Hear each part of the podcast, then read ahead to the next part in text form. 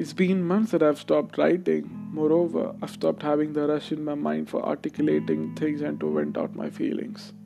Now, it's been exactly 10 months where I can take a sigh of relief and see that I've finally defeated depression and all that pinned me down for a span of almost four and a half years. Talking from a writer's perspective, when I was depressed, I had so much to vent and I was able to shape all my muses the right way I thought. It was beautiful. Now, when I think of it, I guess when I got free from depression, it took away my power of thinking differently and writing. Or it is just me overthinking right now. The night before my grandfather died, when I was having my dinner, my grandfather had called me for he wanted to see me, and after some time, I completely forgot about it and I headed outside.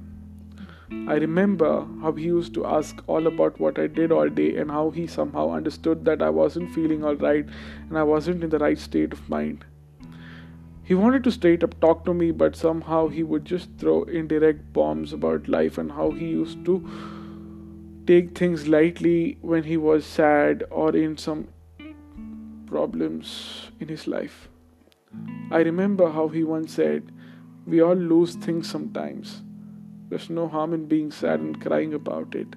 Emotions know no gender, but all I want to say is that letting emotions win over you will be of no good to yourself. Cry it out and fight it out. And if you still can't beat it, talk it out. Now I know what he meant, and I know that he knew everything about me, even though I never talked about it. He never said no for anything I asked for after I returned back home after my studies. He just tried keeping me company and making me a better person, and more importantly, make me happy. Today marks the end of 11 months since he passed away, and I have a lot of things to talk to him, and a lot of answers that I want to seek. And if not all these things, I just want to thank him.